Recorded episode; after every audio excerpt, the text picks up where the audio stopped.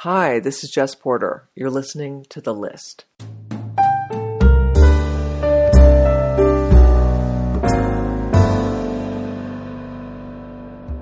I am speaking today with a good friend of mine, Bill Hanson, one of my primary tennis teachers, and I think that's probably a really great thing to be not, considering my skill level. But anyway, welcome, Bill, to the podcast. I am so happy to be here, Jess. Thanks so much for having me. Watching you on court has been a gift. I only laugh because, you know, this happened to me when I was in graduate school for acting, and there was a class called circus class, and the guy who taught it was a guy named Javi. God, what was Javi's last name?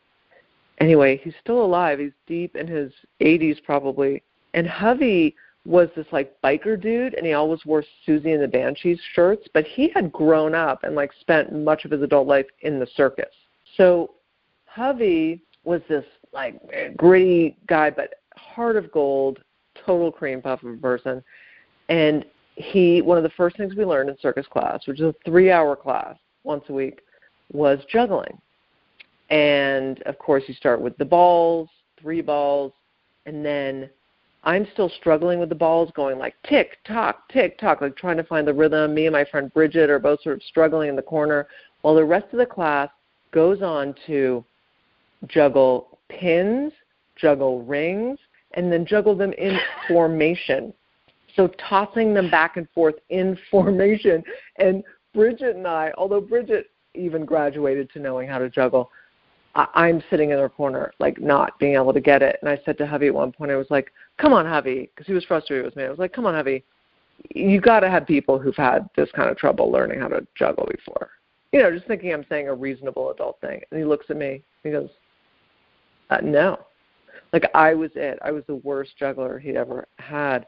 So I say that because I have been in tennis, beginner 2, not beginner 1, thank God, but beginner 2 now for, like, maybe 2.5 or 3 years. And every single person I've had in that class has moved on to intermediate.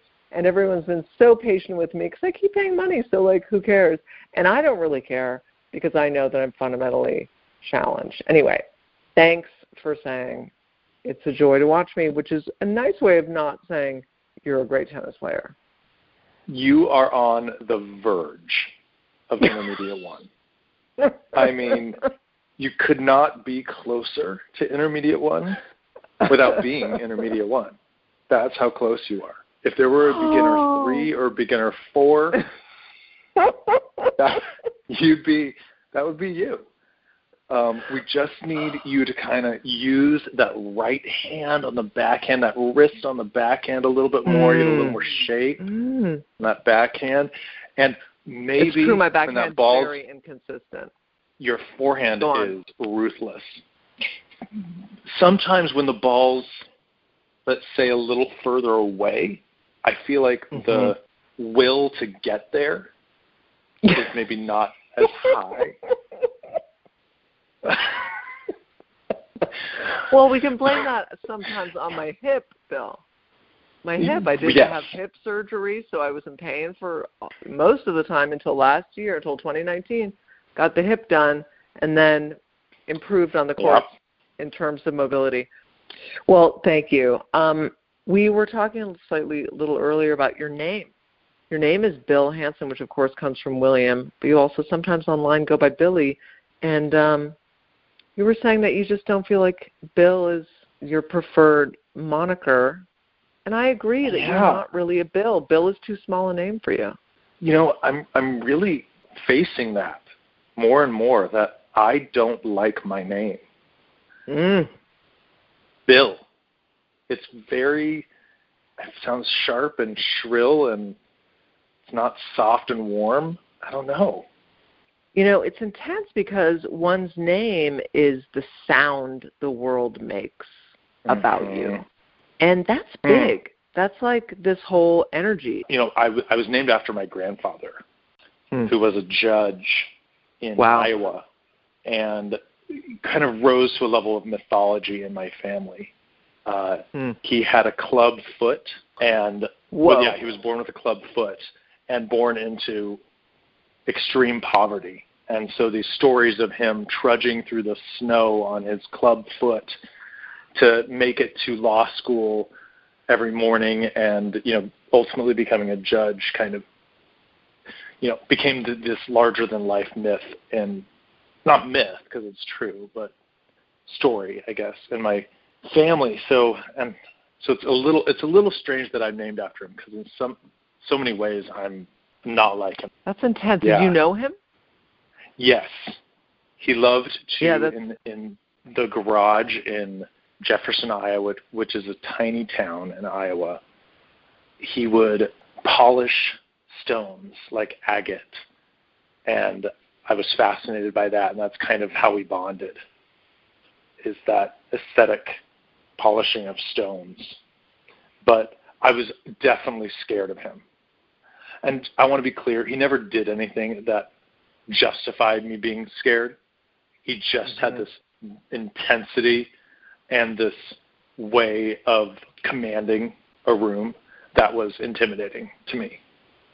Well, so it's not only that the word Bill itself is like the wrong sound for you, but it carries so much family, and a sort of identity baggage from another person. So when did you get into tennis? So it was love at first strike. I was actually in France at the time.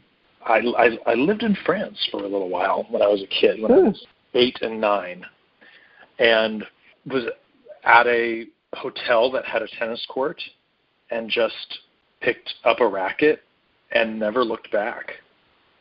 I think part of it, I really liked the fact that it was an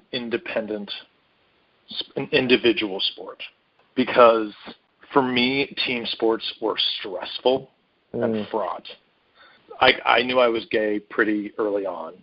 And so there was this kind of like, I wouldn't say eroticism to team sports, although, in retrospect, maybe there was now for me. But at the time, there was this kind of dynamic of these people being my teammates, but also kind of crushes, I guess.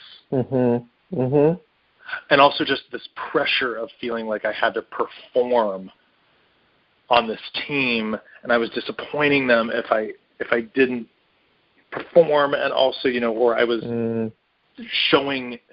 revealing my sexuality if I wasn't one of the top performers, right? I was looking gay.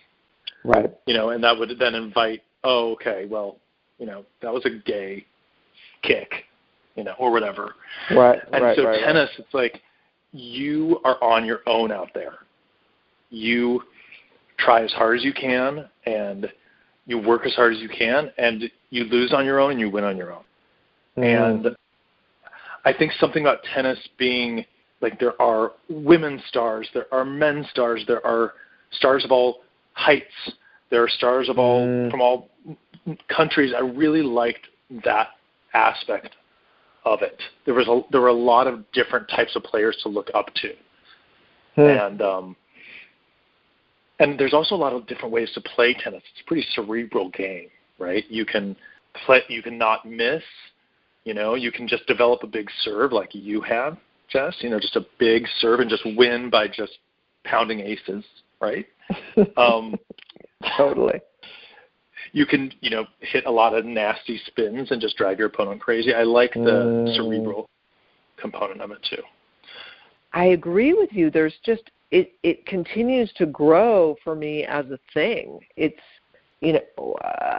style, it's speed, it's strength, it's agility. There's so much to it. And there's outthinking your partner and whatever. Exactly. Yeah, it's eye-hand coordination, it's speed, it's athleticism, it's agility, it's reflexes, it's willpower, it's work ethic, it's focus. I mean, it's balance. You can use whatever you bring to the table and maximize that. But it's also a very technical game, so there's a lot you know, it takes a while to improve. Well, I'm really glad you're here. I'm glad we can do the list together. And shall we begin? Sure, yeah. All right, I'll start. So I haven't done a podcast for a month. I took a month off because I'd done like 22 episodes. And but I'm really grateful to be doing it again. And in that period of time, in the last 4 weeks or so, I've moved into a new house. I got to say I'm insanely grateful for my house, and I'll probably talk about it for the next 10 years. But one of the reasons is that there are so many windows from this house from which you can see the sky. And then there's a deck at the back from which you can see the sky. And right now, as I lie down on my couch, there's 3 huge windows. Each one is 6 feet long or wide. And they're all just showing an unobstructed view of the clouds slowly morphing as the sun goes down and what I'm sure will be a spectacular sunset. And I'm lying down in my living room looking at the clouds, and I've always loved the clouds. I think clouds are just so cool. So to have a place that showcases the clouds from my bedroom, from my living room, from the deck, I could not be happier about that. It buoys my spirit like almost nothing else can, in a weird secret little compartment in my soul that I have about the clouds and the sky. I can't wait to visit. It sounds incredible. Yes. I am, in some ways, I'm grateful that not for the pandemic at all, but for the fact that it almost forced an intervention. I'm not talking about like an intervention with substances, but kind of an intervention in like, you have to pause your life and you have to think about your life. And in some ways, I think I needed that. I needed to examine certain things. And in a way, it's giving me an opportunity to reset, maybe even reinvent myself. Maybe I'll, emerge out of this, like Madonna with red hair and a leotard, and who knows.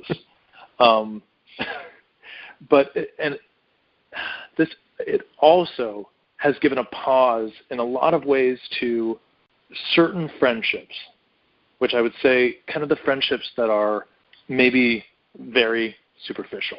And I'm not saying I don't want those friendships anymore, but I'm saying that you kind of learn who your people are, and maybe it's not so bad that I could take a break from some of those other people. I don't know. I'm kind of grateful to kind of reset my priorities in terms of the people in my life. Yeah, what a weird time, because the whole world reset their priorities. The whole world, the worldwide reset is one once in a lifetime thing, I think. Yeah, I'm grateful. It's going to sound weird and small, but I'm wearing these slippers right now that my Aunt Bonnie gave me for Christmas last year, and I hadn't worn them until really recently. You know, sometimes you get gifts and they sort of end up, I had a year that was like living in 2 different places, and, so they were in a box somewhere and I hadn't really used them. And then they came out when I moved into this house, and I wear them all the time now. And they're, those socks that people make sock monkeys out of? They're gray with like a red lines, red and white. Yep. They're slippers that are basically, those socks made into slippers. And they're so cute and they're so comfortable. But most of all, they remind me of her. And I called her yesterday. I'm trying in December to call one person every day who I haven't spoken to in a while, because I feel like I'm contracting sort of socially and emotionally and just putting my head down and being like, let's just get through this. And I want to behave contrary to that impulse. And so I spoke to her yesterday, and she's just such a lovely person, and I'm really glad I have these slippers because they remind me of her every day. I am, you know, it's happened a few times even this week, just people I've interacted with, even if it's a relatively transactional interaction, that they're them just being very courteous and very thoughtful, and it just really makes life so much better. I mean, you know, So I was not feeling well the other day, and I had been up late writing because I had a deadline, and then, you know, I had to get up early because I had an errand, and then I had a doctor's appointment that day, but I was like, okay, I'm just going to take a little nap. And I never do this. I slept through the appointment. Somehow my alarm didn't go off. It was a 4-hour nap. I was mortified when I woke up. I was like, oh my gosh. And this is a time-sensitive appointment because I have to get it done before a surgery. And so I called the doctor's office, super apologetic, and she was the woman I spoke to was so kind and understanding and forgiving and got me in the next day. And I just really am appreciating, because right now it's real tempting, I'm sure, especially if you're interfacing with a lot of people calling, to get really upset, right? Get enraged. And so I am trying to be really conscious of that.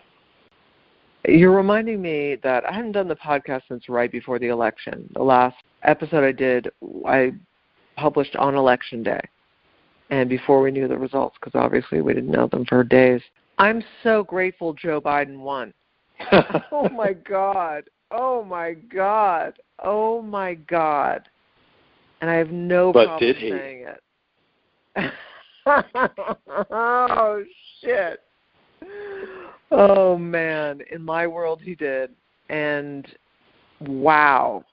The release on a profound soul level that occurred on that Saturday morning when it was declared, and people dancing in the streets all over the world. I mean, that was amazing. And I cannot even imagine what it'd be like if that hadn't been the result. Yeah. That would be dark, really fucking dark. So yeah. I just want to say, for the record, having done this podcast since the beginning of the pandemic, that has been the brightest light in the entire thing so far, for obvious reasons. And we got Kamala Harris as well. Yes. I am so happy that someone like her is in a leadership position, because we need people like her. Yeah, absolutely. But also, I got to say, just about Joe Biden in general, like, you know, white men are getting so much flack, white straight men getting so much flack these days, and, like, you know, understandably, because they've been the ruling class for such a long time. But that doesn't mean that there aren't, like, incredibly decent, wise, you know, good individuals who happen to come in white male straight packages, and Joe Biden is one of those people. I mean, just, he's a good man, and that's obviously a breath of fresh air. Absolutely. And some of these men can grow. And I think Joe Biden has grown. He's evolved. I think he's changed his thinking, become more open-minded about certain things. And that's something I think we can all, I'm grateful that my father has done that. He's, you know, he's not perfect, but he really has opened his mind and allowed himself to rethink certain belief systems. And I'm so grateful that he's done that. Wow. Grateful for my parents really in general. I'm grateful for them, because even though I know it's probably not real, they just seem so kind of tough and even-keeled and kind of unshakable. I don't know if that's the right word, but yeah, I'm really grateful for my dad. You know, it's been a real journey for my dad and I. Like, my parents separated when I was 18 months old and divorced when I was 3, and so I've never lived with my own father day in, day out. And that's a weird relationship by definition. You know, it's sort of like, oh, this is your primary male figure in your life genetically and energetically, and yet I would only see him 2 days out of 14 for my entire childhood. So it's been difficult at times and painful, I think, for both of us to try and fill in those gaps. And then, of course, I went to university in the United States, so, and then basically never moved back to Canada for any duration of note. So there's been distance as well. But, you know, we've done our best because we both obviously and genuinely love each other. And we've tried our best to, like, overcome the hurdles that have come up. And sometimes they've been difficult and significant, but they're negligible compared to the love. And every time you handle a hurdle, like, the love sort of flows that much more easily. But I think there's just been, like, gaps that we've had to try and fill retroactively, and that's tricky. But we're both game for it, you know. And my dad is a very, very good man. Well, you know, he finally respects you now that you can beat him at tennis, and that's thanks to me. Oh, man. At least when I go home and I do play tennis with the family, they're like, you're not embarrassing.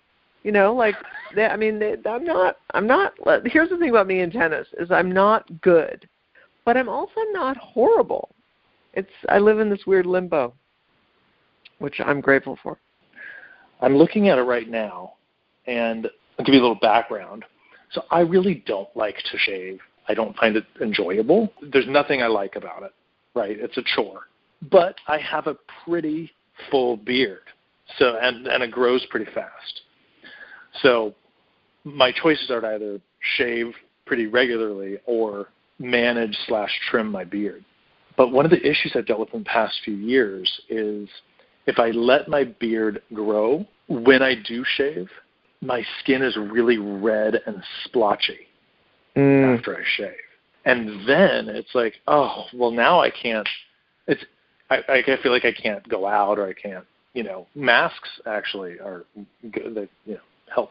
And so it's just important. It's kind of the cycle. And I've tried so many things, like, you know, everything from argan oil to cocoa butter to vitamin E to, you know, just lotion and blah, blah, blah. And nothing really seems to have helped. I don't think it's necessarily conditioned, but I don't even know what eczema is. But I got this eczema relief body cream by Eucerin. It wasn't like, you know, anything fancy. It was inexpensive at Rite Aid. And it works. It works. So I like apply it to my beard. And then when I trim or shave, I don't have the red splotches anymore. And this is within the past couple months. So I'm grateful for this particular product. Yeah. So now I feel like I have choices. I can have a full beard. I can have a little scruff. I can be clean shaven, and, you know, boom. I love something that works. You know, something that hits the spot. Something that's designed precisely for X, and it does X.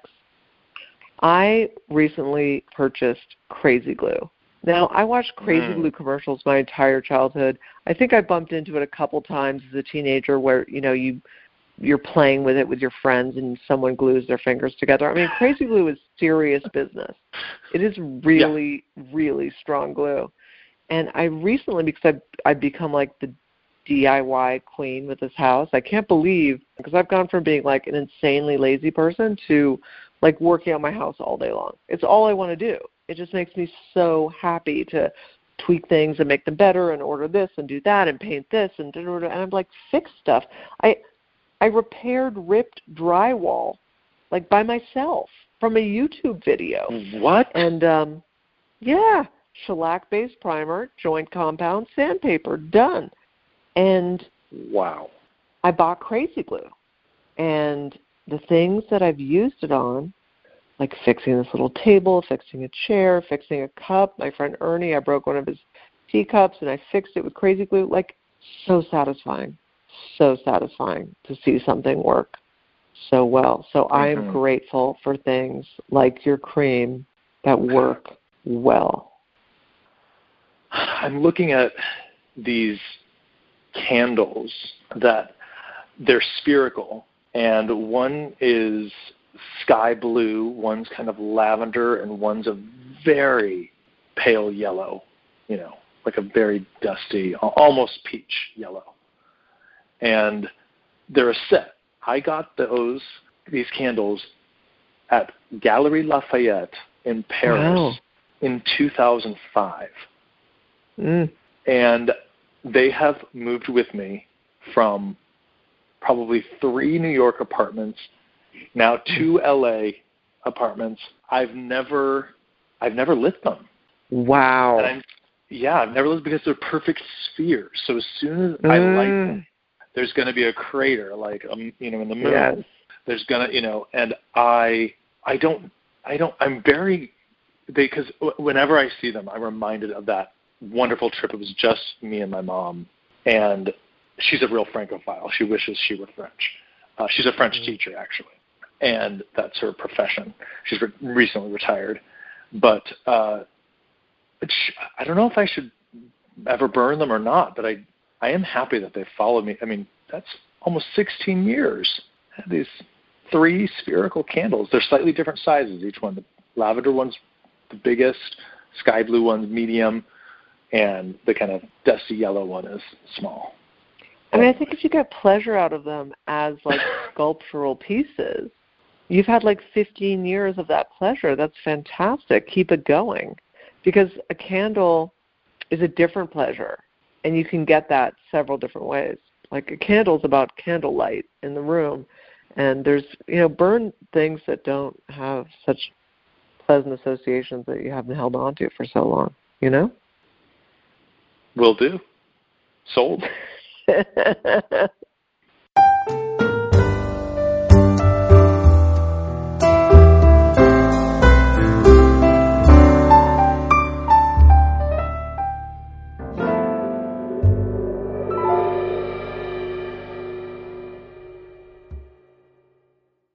I feel energized, but also peaceful at the same time, which is very rare for me. If I'm energized, I'm usually anxious. And if I'm peaceful, I'm usually asleep. So it is nice. It is nice to feel energized and peaceful at the same time. It's the secret recipe. Gratitude. Yeah. Works every time.